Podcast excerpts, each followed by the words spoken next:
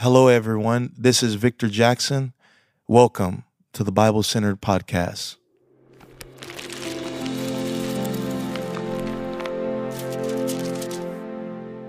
Welcome to another episode of Bible Centered with Victor Jackson.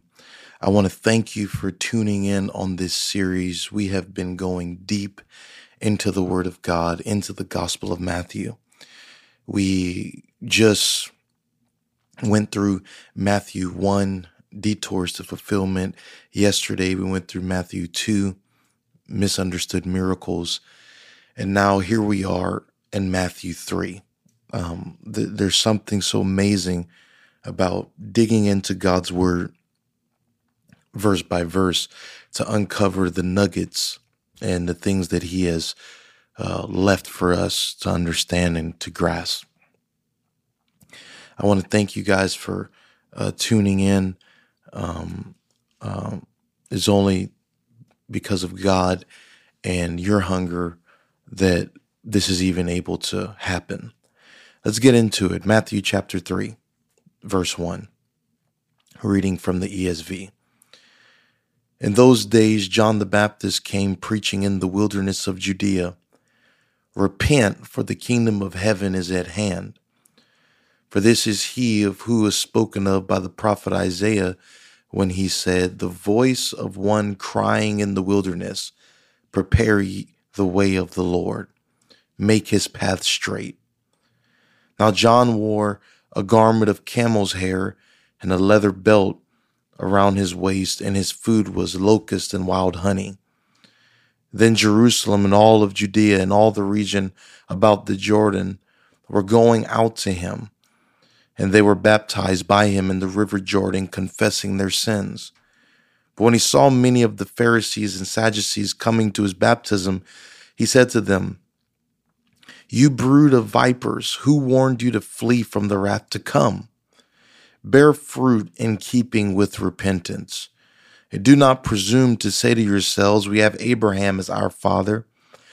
For I tell you, God is able from these stones to raise up children from, for Abraham. Even now the axe is laid to the root of the trees. Every tree, therefore, that does not bear good fruit is cut down and thrown into the fire. I baptize you with water for repentance, but he who is coming after me is mightier than I, whose sandals I am not worthy to carry. He will baptize you with the Holy Spirit and fire. His winnowing fork is in his hand, and he will clear his threshing floor and gather his wheat into the barn, but the chaff he will burn with unquenchable fire. Then Jesus came from Galilee to Jordan to John to be baptized by him. And John would have prevented him, saying, I need to be baptized by you, and do you come to me? But Jesus answered him, Let it be so now, for thus it is fitting for us to fulfill all righteousness. Then he consented. And when Jesus was baptized, immediately he went up from the water, and behold, the heavens were opened to him. And he saw the Spirit of God descending like a dove and coming to rest on him. And behold, a voice from heaven said, This is my beloved Son, with whom I am well pleased. Remember, Matthew is writing to the Jewish people to persuade them that Jesus is the Christ, that he is their savior, not to just not to save them from the bondage of Egypt, but to save them from the bondage of sin. And Matthew is very strategic with his theme fulfillment. And again, he makes sure that they understand that the role of John the Baptist wasn't some offshoot prophet or someone that was disconnected from the kingdom or disconnected, something different from Jesus, but he shows that John came in the spirit of Elijah and that he was to prepare the way of the Lord. John the Baptist is a unique character because uh, he had a priest for a father and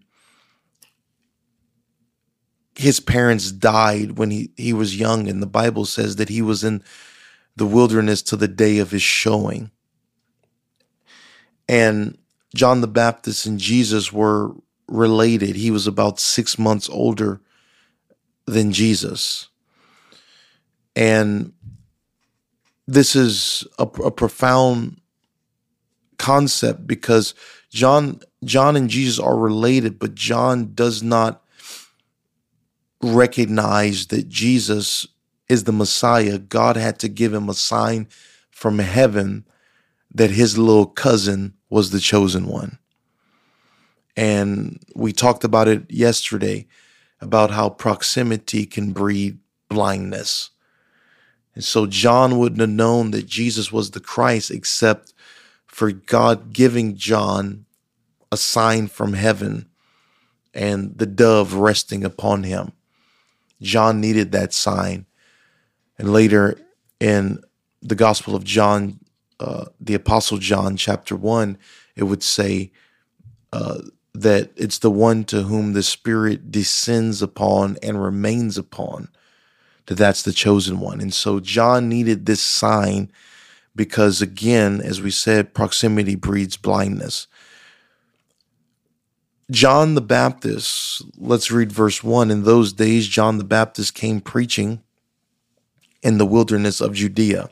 Now, there's a lot to say about this. And, and this is why uh, we're doing this podcast, because the Bible just kind of goes through things. And sometimes when we're reading the Bible like a regular book, we just kind of try to go to the next part of the story. But these are some important details that we need to catch his name is John, but they called him John the Baptist or John the Baptizer uh, because he would baptize people in the wilderness. Now, John is poor and he's staying in the deserts. He doesn't have uh, a mom and dad. They they have passed. Remember uh, Elizabeth and Zachariah that they were old and well stricken in years whenever they had him. They're gone. They're passed off the scene. So all he has is God. John John's voice had been weathered by loss. And not only loss, but weathered by loss and resistance. When you really study uh, the the dynamics of a voice, a sound doesn't come out of your vocal cords without some form of resistance. Uh, that that there is something in your vocal cords that that traps air and resists air, which makes the uniqueness of your voice come forth. And uh, the first thing I want to address here is that a, a voice is developed by resistance a voice is developed and weathered by loss. That that a, a, voice is doesn't just show up. John the Baptist didn't just show up. There was a life lived. He was in the wilderness until the days of his show, showing, and the wilderness uh, was a place where John learned an undeniable dependence upon God. And through the resistance, he allowed the resistance to lead him into God's presence.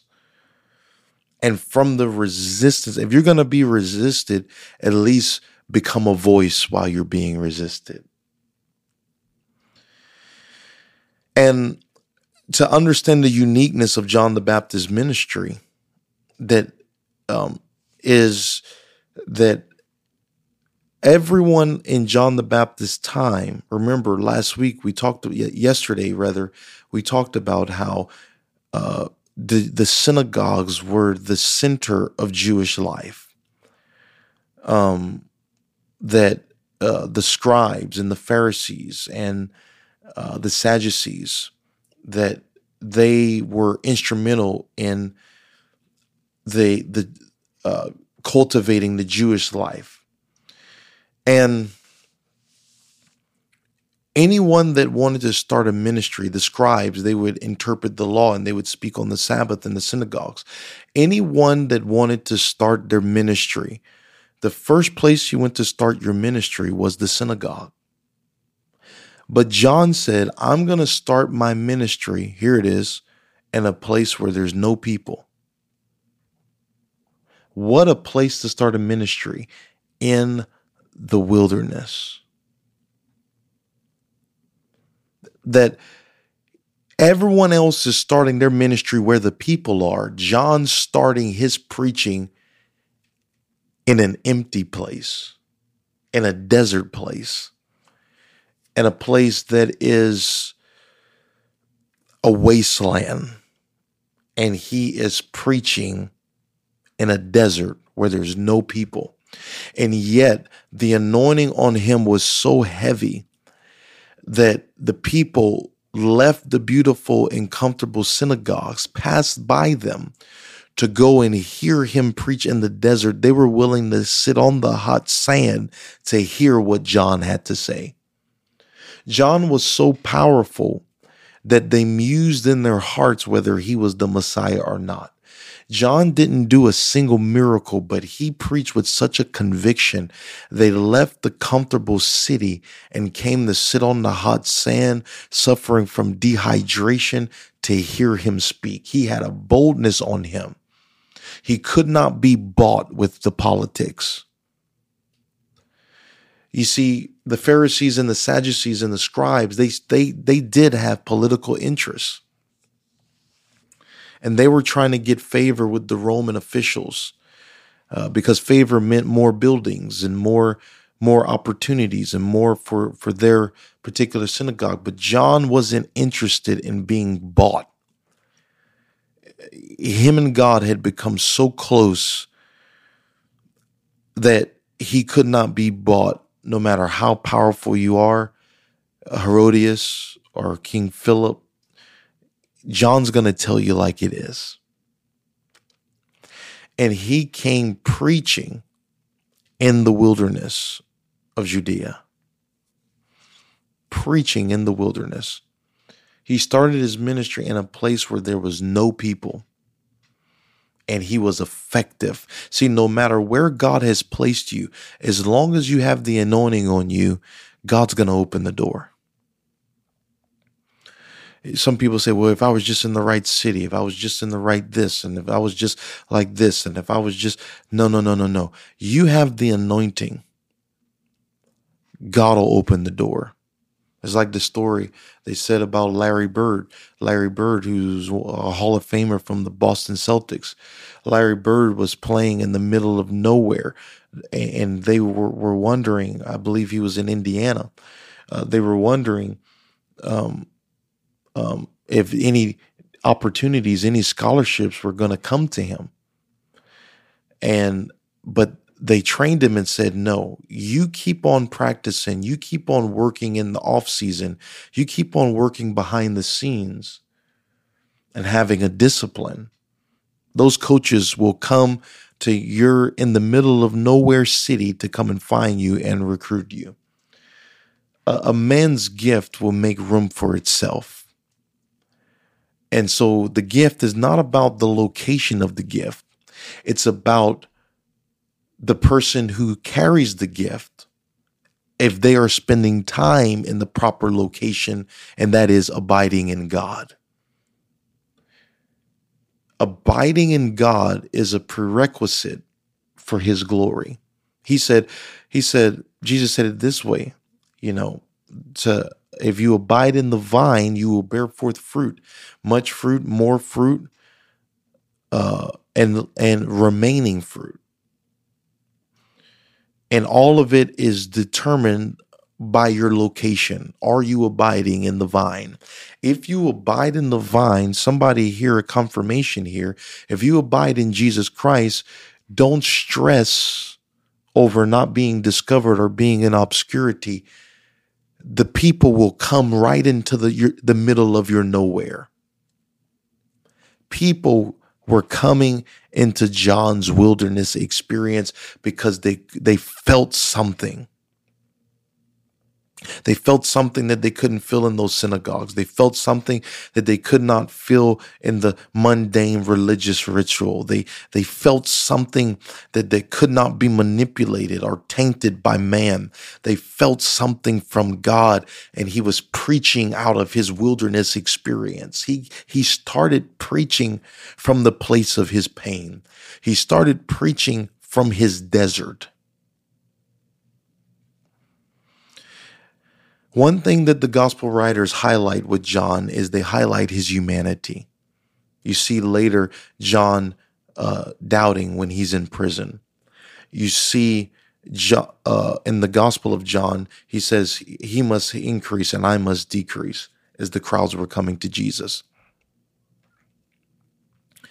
They wanted to emphasize the humanity of John because in Ephesus, John was reaching a myth like he's become he was becoming a myth like figure. Uh, decades later, uh, after John had been dead, years later, uh, you see in Acts 19, they were still baptizing unto John's baptism. He was an influential figure. And so the Gospels were bringing John into his humanity to let the Jewish people know that John was just preparing the way for Jesus, that he was not that light. He was just sent to bear witness of the light. And so all of the gospel writers, including Matthew, they highlight that he said that he's not worthy to untie his sandals. And this is this is so in, so important because what I love about the Bible is how how God makes sure you see your hero's humanity. You see John in prison. You see David with Bathsheba. You see Noah drunk. You see Abraham lying. You see Jacob deceiving. You see all of these men of God, the Hezekiahs, the all, all of these men and women of God, you see their humanity. They're still heroes, but they're human. There's only one person worthy of being worshiped, and that's Jesus Christ, who is perfect and who is God Almighty. And I love this is why you can trust the Bible because it doesn't try to, to cover the weaknesses of its heroes or its main characters. It shows the ups and the downs. It shows the balance. And he does that so you and I can see the relatability that if God was willing to work with their weaknesses and their humanity, how much more is he willing to work with ours? And so they are careful to highlight John's humanity. And so he he starts his ministry in the wilderness. Everyone at this time is starting it in the synagogues, where all the people are. John starts it where it's just him and God. And as Leonard Ravenhill said, uh, a, a man with God, one man with God is in the majority. One man or woman with God is in the majority. Doesn't matter what's against you as long as God is for you through him we are more than conquerors. Through him we are more than conquerors. So, verse 2 repent. This is his message. Repent, for the kingdom of heaven is at hand. That's his message. What a message. What a message that people wanted to hear. These were the precursors to glory the precursors to the glory of God. He's had a wilderness experience and he preached conviction. Repent is the the the metanoia, the it is the changing of mind. It is the the to to turn away from sin and turn to God. That's what repentance is is not only it's saying you're sorry and you're saying I'm turning away from that and I'm turning to you, God. Now, now it's not enough to stop doing sin you have to turn from sin and turn to God because there are people that stop doing sin, but they don't turn to God. They turn to something else. And that's not repentance.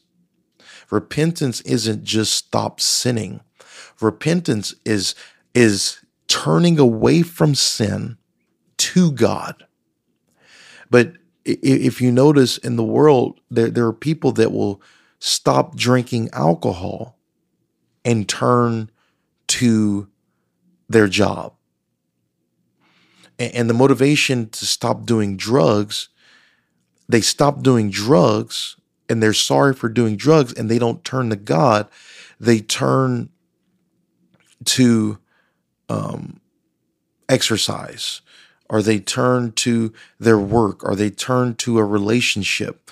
Are they turned to uh, uh, self development and independency. You see, they stop the the sinful habits and the sinful behaviors, but they didn't turn to God. Therefore, is not repentance. Repentance is only repentance when you turn to God as the source, as the remedy, as the per. He is the permanent fix. Everything else is temporary fix. You see, when I was in the world and I was playing uh, basketball, I didn't drink or smoke not because I was trying to please God, but I was trying to please my goal and my vision to be a successful basketball player. That's not repentance. Repentance is when I say, God, I'm not doing this anymore. I'm turning from this and I'm turning to you because only you are able to take care of this sin. No basketball can take care of it. No job can take care of it. No friend, no personal development program. Nothing can take care of this but you. That's repentance. And because it's from that place of repentance that God will empower an individual to live for Him. And so repentance is always turning to God, turning away from and turning to God. It's not enough to just turn away. You have to turn to. That's repentance. Repent for the kingdom of heaven is at hand. Now, what John is doing here is he, he this is the precursor to Jesus' ministry. And what he's showing and highlighting to them is that that the kingdom of God is is very near. And that this kingdom is is near and that it's going to show itself in a different way that they expected. They didn't expect it to be like this. They thought that the kingdom would just, God would come and announce himself and bam, just destroy all of Rome and that's it. But the kingdom doesn't come as, uh, as a, a huge tree. It starts as a mustard seed. It doesn't come as this huge loaf. It comes as a little leaven that leavens the loaf that that the kingdom expands in, in, in very small ways, in small incre- incremental ways initially, and then over time it builds up. But what he's showing them is, is that get your awareness right. Because open your open your eyes. Open open your your your mind that the kingdom is here and you don't even realize it yet. Because because Jesus was standing among them as the Messiah and they had no idea how how how quick the kingdom of God would be inaugurated.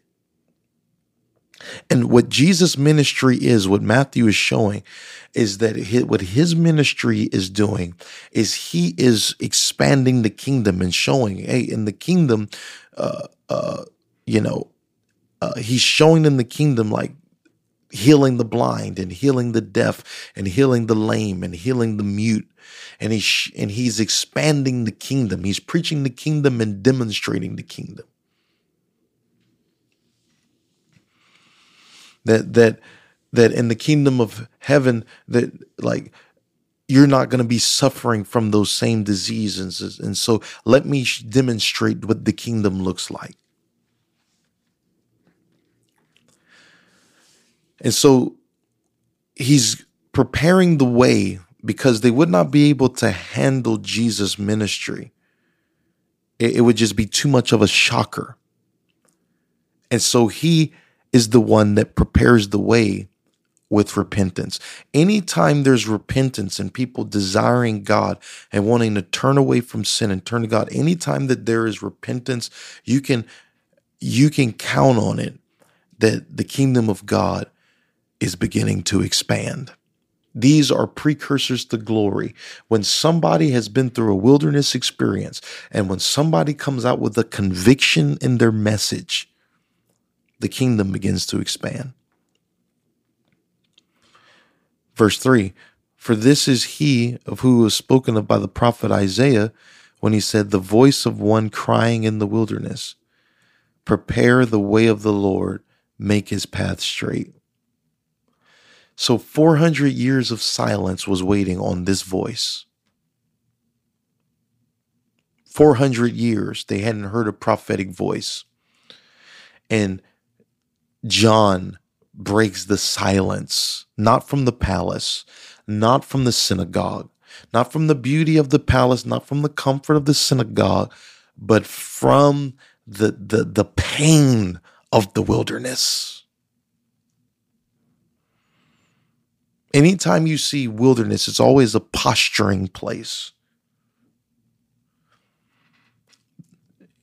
He was the voice crying in the wilderness to prepare the way of the Lord, make his path straight. So he is the one trying to make the crooked places, crooked paths straight. He is the one that is preaching a message to get people back on, on a way that is pleasing to God. And he stood in contrast to the rest of the Pharisees, the Sadducees, and the scribes. Verse 4 Now John wore a garment of camel's hair and a leather belt around his waist, and his food was locusts and wild honey.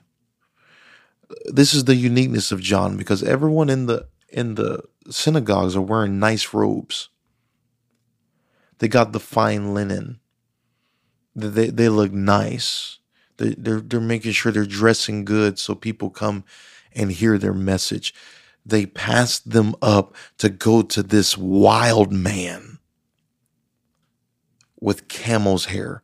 He what he wore was distinct to his time. What what he wore was distinct to his message. He not only preached that he didn't didn't uh, care what anyone think of him, but you you could see it in how he dressed. I don't know how a camel's girdle looked, but I'm sure it didn't look too good. And later, Jesus would say that he came in the spirit of Elijah. And this is the lesson that you have to understand. Anytime God wants to bring you into something new, he will always encourage you to tap into something old. I'm going to say that again anytime God is about to do something new, He's going to provoke you to tap into something old. What does that mean? Here's what it means John was preparing the way for the Lord, for the Messiah who had never come before. This is a new dimension. This had never happened before. But he doesn't come with some new philosophy. He doesn't come in the strength of his own intellect or his ability. But he prays and fasts and seek God so much that he taps into the spirit of Elijah, the prophet of the Old Testament. And he got so saturated with something old that God trusted him with something new. My goodness. See, sometimes when people uh, want want a new anointing or something new, they want to get like a new philosophy. Oh, I don't have to pray that much. I don't have to fast that much. I don't have to read my Bible that much. No, that's not how that works. If you want to get into something new, you've got to go back into the spirit. You've got to go back into prayer. Go back into your 5 a.m. prayer. Go back into your midnight prayer. Go back into your afternoon prayer. Go back into reading through the Bible in 90 days. Go back to reading through the Bible in a year. Go back to those old disciplines because you never graduate from those old disciplines. And when, and if you are ready to go into something new, the sign is when you're walking in something old. And we can never be so spiritual or, or, or, are, are so amazing and so gifted that we ever graduate from prayer and that we ever graduate from our need from repentance. More than anything, I want to please God. More than anything, I want to please Him more than anything. He is my desire. And when I look into Jesus' face and see his perfection, it causes me to repent. God, forgive me. This is why I want to be like him. You see, everybody wants to be a prophet, everybody wants to be an apostle but it is easier to be a prophet than it is to be like Jesus. It is easier to be an apostle than to be like Jesus. Why? Because the prophets and the apostles, they were imperfect, but Jesus was perfect. And so I want to be like him because that is a lifetime journey of God continually shedding things off of me, getting things out of me and putting his nature and his love and his character into me. That's what, what, what makes me keep pursuing. That, that's what has me chasing after him, that I may know him in the power of his resurrection and in the fellowship of his suffering. I am apprehended by something that I have yet to apprehend. John tapped into something new when he committed himself to something old. He had the spirit of Elijah. And he's eating locust and wild honey. Several months ago, I, I, I, mentioned the concept of wild honey. Why didn't it just say honey? It said wild honey. Why would it say wild honey? It's because John wanted something that has not been domesticated. It didn't say domesticated honey. It said wild honey. He wanted honey that had not been touched or tainted by human hands. He wanted something that only came from God. Because if God is the one that gave it to him, only God is the one that could take it away from him. The synagogue couldn't take it away. The politicians can't take it away. The preachers can't take it away. What John said, all I have, it came straight from the throne of heaven. I want something pure. Not something that people are trying to use to manipulate me. I want something that comes from God. That's radical. I, I want something. He was living on wild honey. He was living on a word from God. He was living with an incredible dependence upon God. And I'm telling you, these are precursors to glory. That's my message. The precursors to glory. Before God's glory reveals itself, you're going to find yourself, you're going to find your voice being developed in a wilderness. You're going to have a convicting message. You're going to cry.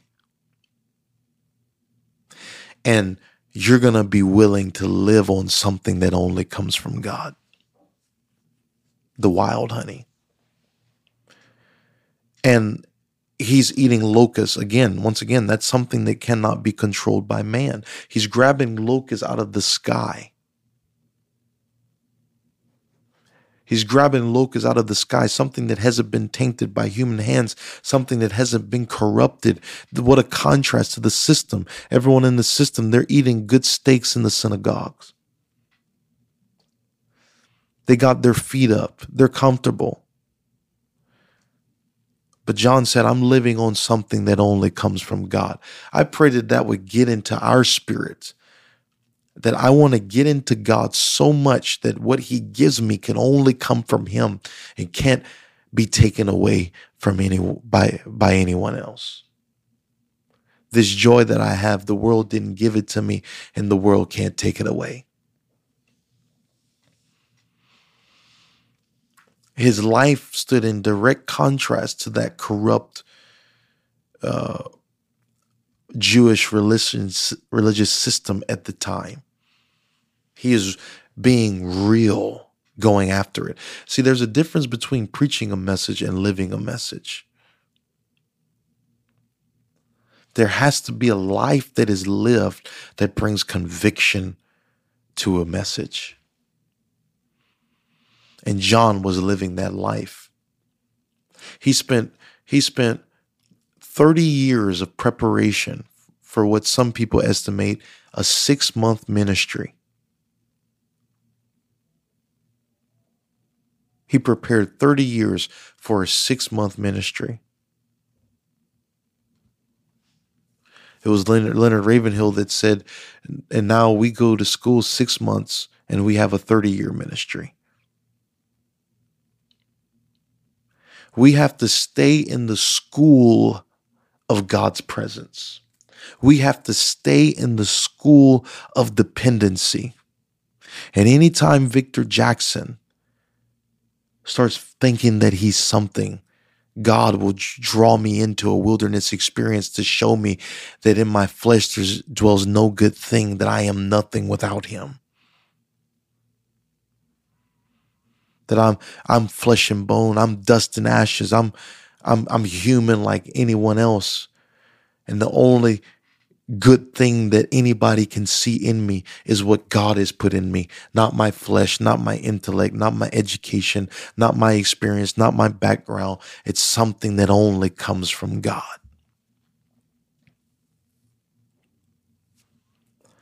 The Bible says in verse 5 Then Jerusalem and all the Judea and all the region about Jordan were going out to him, and they were baptized by him in the river Jordan confessing their sins. Now, you have to understand this this idea of people coming from the north, the south, the east, and the west to John in the wilderness. We have to understand this particular idea because the Bible says they were baptized. Baptizo is the Greek word to means that they were immersed. Now, what makes this unique, I want you to understand this. Baptism was not unique during this time because the Jews would immerse and baptize Gentiles that wanted to convert to Judaism. And so and so that was actually a custom that a Jew, someone a Gentile, someone that wasn't a Jew, that wanted to convert to Judaism, they would baptize these pagans to proselyte and, and convert them to their Jewish way. But what makes John the Baptist unique is that he is telling these Jews to be baptized. Now that had never been done before. Now he's he's telling the Jews, you think just because you're a child of Abraham that you that you deserve the kingdom of heaven, that you deserve this and you deserve that. But he said, no, everybody has to repent, including you, Israel. And he baptized them. And you got to thank God for the hunger of these Jewish people who could have walked away uh, with a, a, elitist mentality and say, hold on, I'm a child of Abraham. Like, I don't need to do this. But they felt such conviction while he was preaching that the Jews were baptized. And, and what John is doing here, where the Bible says the law and the prophets were until John, what John was doing here is he was setting the stage that that just as the Gentiles need God, the Jews need God, and they need more than just the bloodline of a Jewish person. They need a real life experience and encounter with God. This is setting the stage for later Jews and Gentiles alike needing to be baptized in the name of Jesus, needing needing to take on uh, his nature, needing to believe and confess that Jesus Christ is Lord, needing to needing to receive his spirit. That that the Jews and the Gentiles need need this. And so we he, we see the precursor of baptism here to convert to a new way and a new path. Then he sees the Pharisees and the Sadducees coming to his baptism, verse 7. And he said to them, You brood of vipers, who warned you to flee from the wrath to come? Bear fruit in keeping with repentance. So what these Pharisees and Sadducees would do is that they would just watch and then they would they would spy, they would send spies. And John called them out. He said, Who's warning you to flee from the wrath to come? You need to bring forth fruit keeping with repentance, meaning let your life match your confession. If you're confessing that you want to change, your life needs to back that up. And so repentance is a change of mind, it's a change of heart, it's a change of direction. And there should be fruit that is coming out of a life that is consistent with that repentance. You ever had someone that always say they're sorry, but then just do it again the next day? I'm sorry. I'm sorry. I'm sorry. And they and they and they know how to make you not be mad as much when they keep saying, I'm sorry, I'm sorry, I'm sorry. And and all of a sudden those sorries start falling on deaf ears because they're not bringing forth fruit that is consistent with that sorry. And when you're not bringing forth fruit that is consistent with that repentance, it could damage relationships.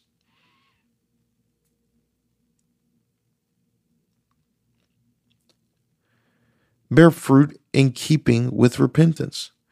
And he said, And do not presume to say to yourselves, We have Abraham as our father. For I tell you, God is able from these stones to raise up children for Abraham. He uses the play on words here, a Hebrew word here, John.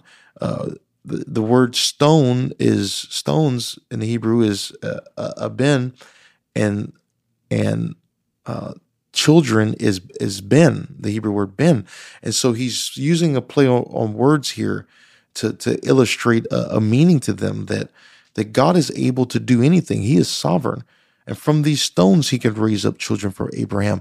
And so John is already uh, anticipating and showing them that they are able to be replaced. That God is able to bring children uh, for Abraham from not just the Jews but the Gentiles. And the Bible would say in Romans that that that we are children of Abraham as Gentiles because we have the faith of Abraham. And the covenant was in faith before it was ever in law. This was Paul's whole argument in Romans that the children of Israel called themselves the children of God because of their keeping in the law. But Paul brings them back and says, You don't understand that the covenant was in the faith of Abraham because Abraham believed the Lord and God imputed righteousness unto him because of his belief. And then God gave him the covenant of circumcision in Genesis 17. And so, what he's showing here is that we were children of faith, that we were children of faith before the covenant of circumcision ever came. And so John is already putting into the Jewish mindset the possibility of God bringing children from another place. Matthew is using this theme and, and, and showing the, the Jews verse by verse that the Gentiles are a part of the plan, we're always a part of the plan, and that they are children just like we are. They are children just like the Jews are. He says, Even now the axe is laid to the root of the trees. Every tree, therefore, that does not bear good fruit is cut down and thrown into the fire. So, so in living for God and in relationship with God, He expects good fruit. Then He says, I baptize you with water, verse 11, for repentance, but He who is coming after me is mightier than I, whose sandals I am not worthy to carry. He will baptize you with the Holy Spirit and fire. Now, this is this is something very unique that John says, because you have to go into uh, the Jewish custom here. He says, "I'm not worthy to to carry or untie your sandals." Well, during this time, a Hebrew slave was prohibited from untying and carrying his master's shoes. It was illegal for a Hebrew slave to untie the sandals of their master. Here's why because they believed it was such a demeaning task on a person carrying the image of God that it was such a demeaning task that no master could require their slave to untie their sandals. But John says, I am not worthy to do what slaves are prohibited from doing. Are you catching this? It was illegal for a slave to untie their master's shoes because they considered it an assault against humanity of, of degradation and demeaning to have someone made in the image of God to untie the sandal. They said that's too far. But John said, listen, I'm not even worthy to do that. We're talking about the precursors to glory. John had a humility while the crowds were coming around him, he was operating in a kingdom humility. Precursors of glory, humility. When I speak of humility, you see, John was humble while hundreds and thousands of people were coming to hear him preach. When I speak of humility, I do not speak of humility as far as destination. Humility is not a destination, humility is an attitude.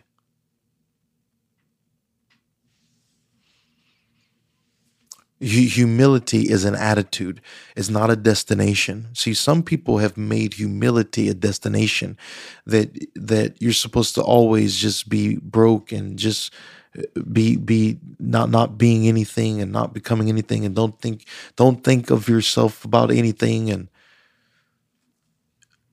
and this mentality of humility being a destination it makes people afraid of success because it makes people afraid of being great at anything because they make success synonymous with pride, which means, and pride goes before destruction. Success, they make it synonymous with failure because they have made humility a destination instead of an attitude. You see, you can have a billion dollars and still be humble. You can be a billionaire and still be humble. You could own 2,000 properties and still be humble. You could be the best person at your craft and still be humble. It's an attitude, it's not a destination. Here's why this is important to grasp because the scripture says, Humble yourself under the mighty hand of God, and he shall exalt you in due time. So some people are so focused on being humble as their destination. That when God tries to exalt them, watch this, they rebuke the exaltation and cleave to the destination of humility. And what happens is their humility becomes pride because they're more focused on the destination than following God. See, it is biblical for God to exalt you. But people resist that exaltation because of fear. I'm helping somebody listening right now. And you have to understand if you're afraid of success, your body will never align with the habits that it takes to be successful. Because whatever the mind fears, it avoids. So because your mind fears it, the body, the, the mind convinces the body to not get in alignment with the success. And that's why you can't find any consistency because you're working against yourself because you want you want to be focused on looking humble. You humble yourself and when God exalts you in due time, you can still be humble while he's exalting you.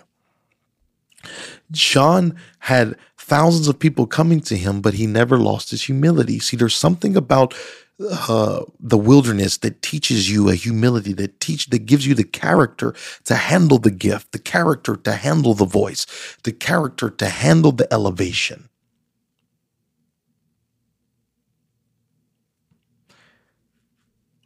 I remember several years ago, I was scheduled to to preach at a uh, a very uh, small church and God had given me a word to preach there.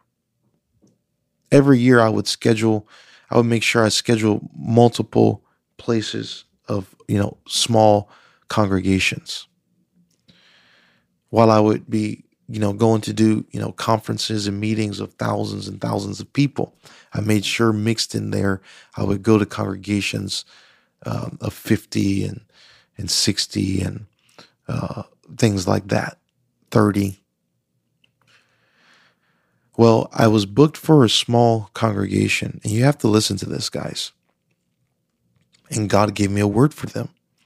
Well, a, a conference called me of about 3,000 people, two to 3,000 people. They called me for those same dates. But God had already given me a word for the smaller church. So I told I told them, no, I can't do it. I'm I'm booked. I went to that church, God moved, I was in the Holy Ghost. Well, a few months later passed, and I had the same situation. I was booked for a smaller church, and then a conference called me, about two to 3,000 people. But I said, man, I don't want to, I don't want to uh, cancel uh, this small church because I, I don't, I want to humble myself. I don't want to be prideful. So I told the that convention of thousands, I said, I'm, I'm not going to be there. I got a church to go to. As soon as I got to that small church, the Lord spoke to me and said, You missed my will. I wanted to I wanted to vomit the entire time I was there. I miss God. I couldn't feel his presence. I couldn't connect. I couldn't preach. I, I didn't feel his unction. I didn't feel his hand. And after seeking God about it. Uh, I, I wanted to get out of there as soon as possible. I wanted to get on a flight home as soon as possible. I missed it. And when I got home and I repented to the Lord, He said, Let me tell you, let me tell you what the problem is, Victor. He said, You are more focused on being humble than following me. And he said, and you have to learn to follow me no matter how it looks. It can, no matter how it looks to others, as long as your heart is right with me and you are, have a humble posture with me, I will take you into places where it can look like you're prideful, but your heart is in right standing with me. It can look like you're prideful because of the elevation, but just be content that your heart is right with me and you're living for the audience of one, not to please other people. You are more focused on being humble than being obedient to my will. And that's what happens when we make humility a destination. I learned my lesson. I have to obey God no matter how it looks. I have to obey God no matter how it looks. And I learned my lesson. So when God tells me not to go somewhere, I don't go. When God tells me to go, I go no matter how it looks. because humility is not a destination, it is an attitude. So you got to stop apologizing when God blesses you. You have to stop repenting whenever you do too good. Oh, I'm helping somebody listening right now. John had a more humility than a slave, and he was way more successful than any preacher in his time other than Jesus. And yet he has a humility while the crowds are coming. You have to understand something that when people today would call Abraham prideful because he was popular. But here's the issue the problem is that God told Abraham, I will make your name great. So let's talk about that. The problem is, God told Joshua this day when, when they crossed over, uh, when they were about to cross over the Jordan River, God told Joshua, Today I'm going to magnify you before all of Israel. I'm in the book. I'm in the book. What do you do with that? See, God exalts who he trusts. I'm helping somebody. I said, God exalts who he trusts. Joshua chapter 3, verse 7. And the Lord said unto Joshua, This day will I begin to magnify thee in the sight of all of Israel, that they may know that as I was with Moses, so I will be with thee. God exalts who he can trust with the glory. That's what, see, people that God exalts, uh, I'm talking about a God ex- exaltation, not, not something from man. Promotion doesn't come from the east or the west. All promotion comes from the Lord. I'm talking about things that come from the Lord, not manipulating, not politicking, not, not any of that, but something that comes from God. When it's something that comes from God, he trusts his glory to people that have been through some stuff, that have the character to handle the glory, that it doesn't go to their head, that they will not receive worship unto them, but they will direct it completely to the throne of God. But it is possible to be humble and successful. Yes, pride comes before destruction. Yes, some people are uh, fall because of pride and success, but you know there's some people that fall of pride and failure as well.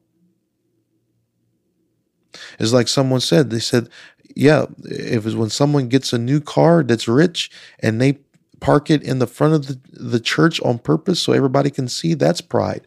But of the, of the person that uh, parks his car in the back because it's a busted up car uh, and they're poor, that's pride as well. See, there's two coins, uh, there's two sides of the coin with pride. You can be prideful in success and be prideful in, in failure. The issue is is that our hearts have to be set on God and we have to understand humility is an attitude, not a destination.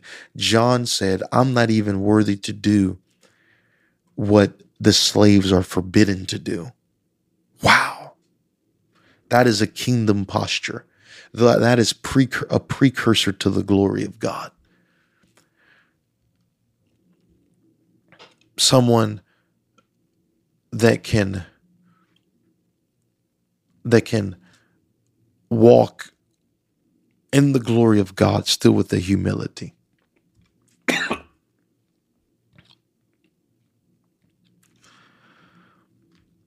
he talks about the imminent judgment that's going to come.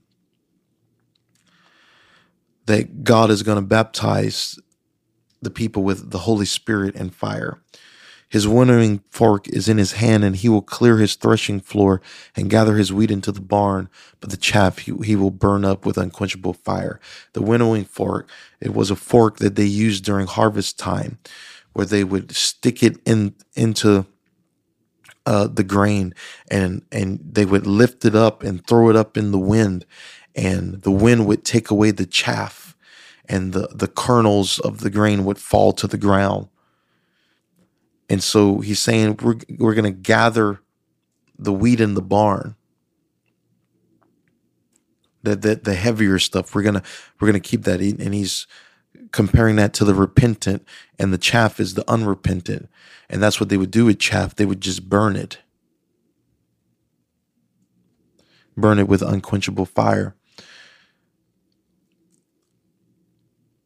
There there was, you know, there there's different Hebrew words for for hell uh, used in Scripture. Uh, Hades, Sheol, Gehenna. Um, and one of these references is um,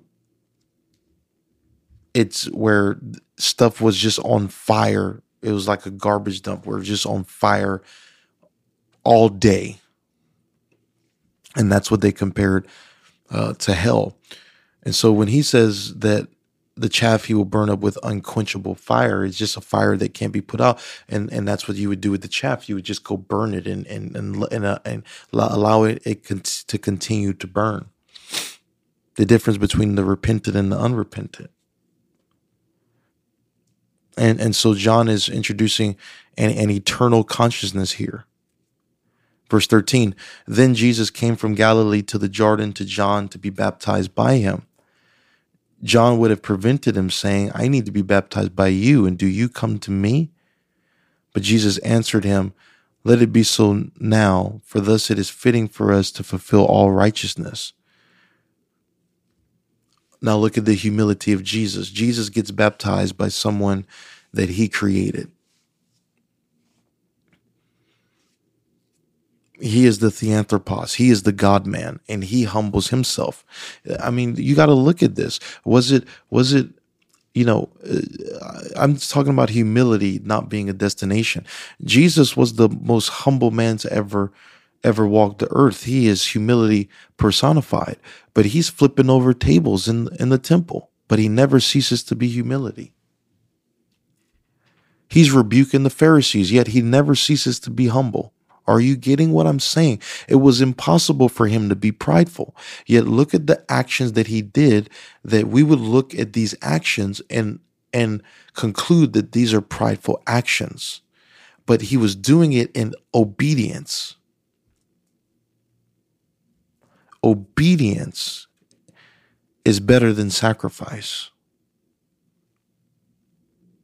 And you can't say that he wasn't loving either because God is love. He was love manifested in the flesh. And so Jesus was flipping over tables without, with never ceasing to be love, never, never stopping being love. He was still love. He was flipping the tables in love because, because he was judging oh my goodness, I, am getting ahead of myself here. Uh, but but what Matthew shows is that when Jesus is judging the Pharisees and the Sadducees, he he's not against them. He is doing it in love because they need to repent. And these judgments that he's giving them in time is to save them from eternal judgment. So when he's judging the temple, he's doing it in love because they needed to learn a lesson now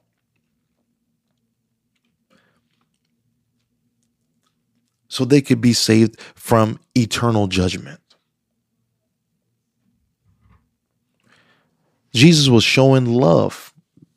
When he died on the cross, he died for the Pharisees and the Sadducees and the scribes, those that conspired against him. He loved unconditionally. But just because there were actions that we would attribute to not being loving, it didn't mean that he stopped being love. And this is what we have to get in our in our heads we have to get delivered from the cultural thinking and get back into biblical thinking. He humbles himself. He was healing thousands, doing miracles all over, still humble, powerful. When Jesus was baptized, immediately he went up from the water, and behold, the heavens were opened to him, and he saw the Spirit of God descending like a dove and coming to rest on him. And behold, a voice from heaven said, This is my beloved Son, in whom I am well pleased.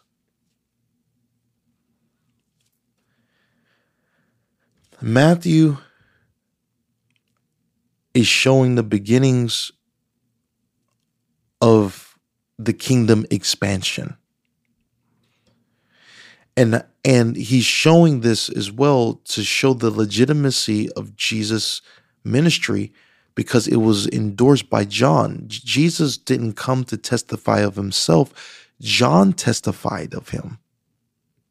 Jesus did everything legally according to the law. This is what Matthew is building a case for that he wasn't a usurper. He didn't just come out of nowhere. He wasn't just, you know, uh, what they call a Johnny come lately. But he he followed things to the T. He is even baptized of of John, which endorsed John's ministry that he was in the will of God. He said, I'm doing this to fulfill all righteousness. I'm doing this as an example. I'm doing this as a continuation.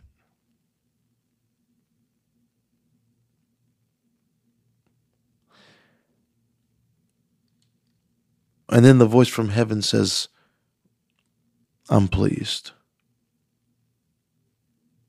Matthew is building a case showing the beginnings of Jesus' ministry because tomorrow we're going to talk about uh, the temptations and when he begins his ministry and how popular his ministry is.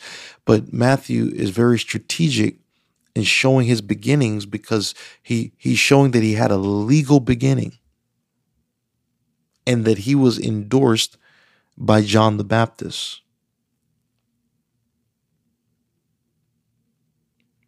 And that the John the Baptist that they denied, they didn't want to get baptized of him, of him. The John the Baptist that they denied, Jesus endorsed.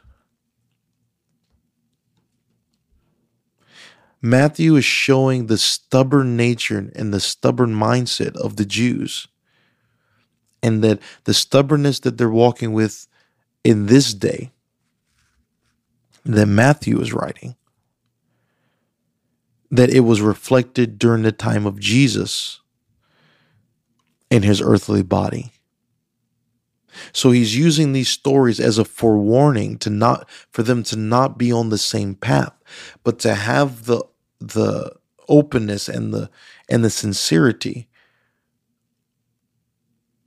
to repent and come into the kingdom of God.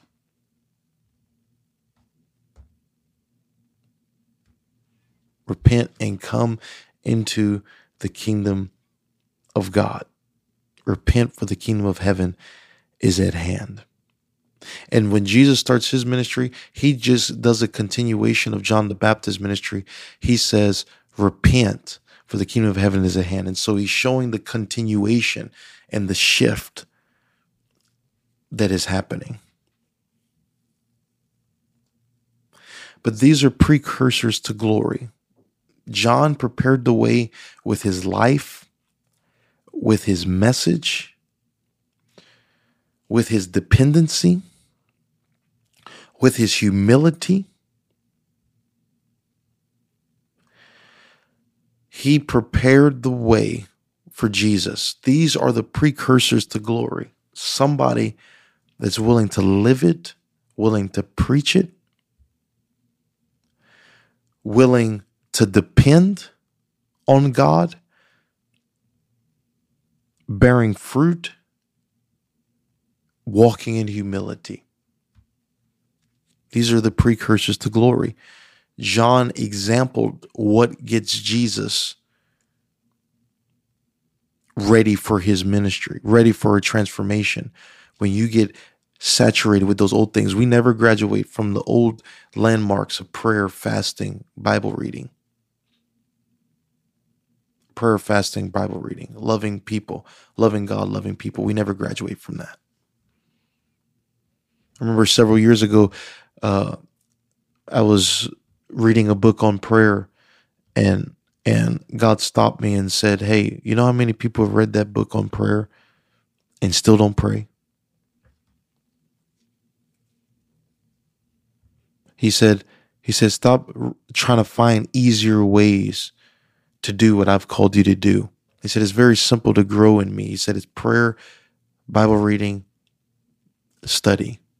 He said, but people spend all their time looking for quick fixes God convicts us to pray, and so we buy a book on prayer. God convicts us to fast, so we buy a book on fasting.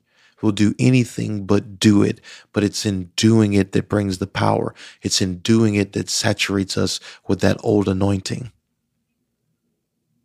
And that's how we bring in a new thing when we get saturated with an old thing. Matthew highlights John the Baptist's ministry because it is essential to the beginning of Jesus' ministry. Matthew shows John as a central figure to what would come. And he's getting them ready. That just as the Jews see, once Jesus dies, is buried, uh, rises again, ascends back into heaven, the, a Jew could still feel uh, elite in a way that they would never get baptized because that was only for the pagan Gentiles. But what Matthew is showing here is that Jews were baptized by John the Baptist, which was the first that, that had ever happened. Uh, a, a person that is in the bloodline of Abraham getting baptized was a phenomenon.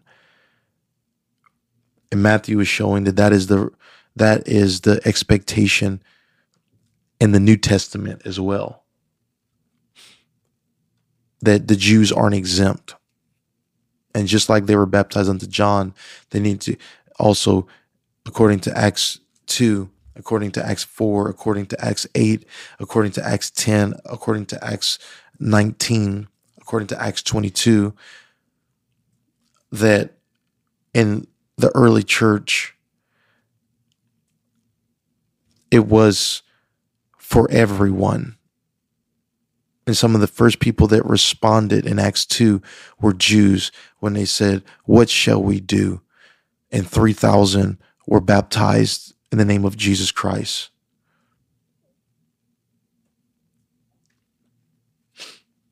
After they believed and repented.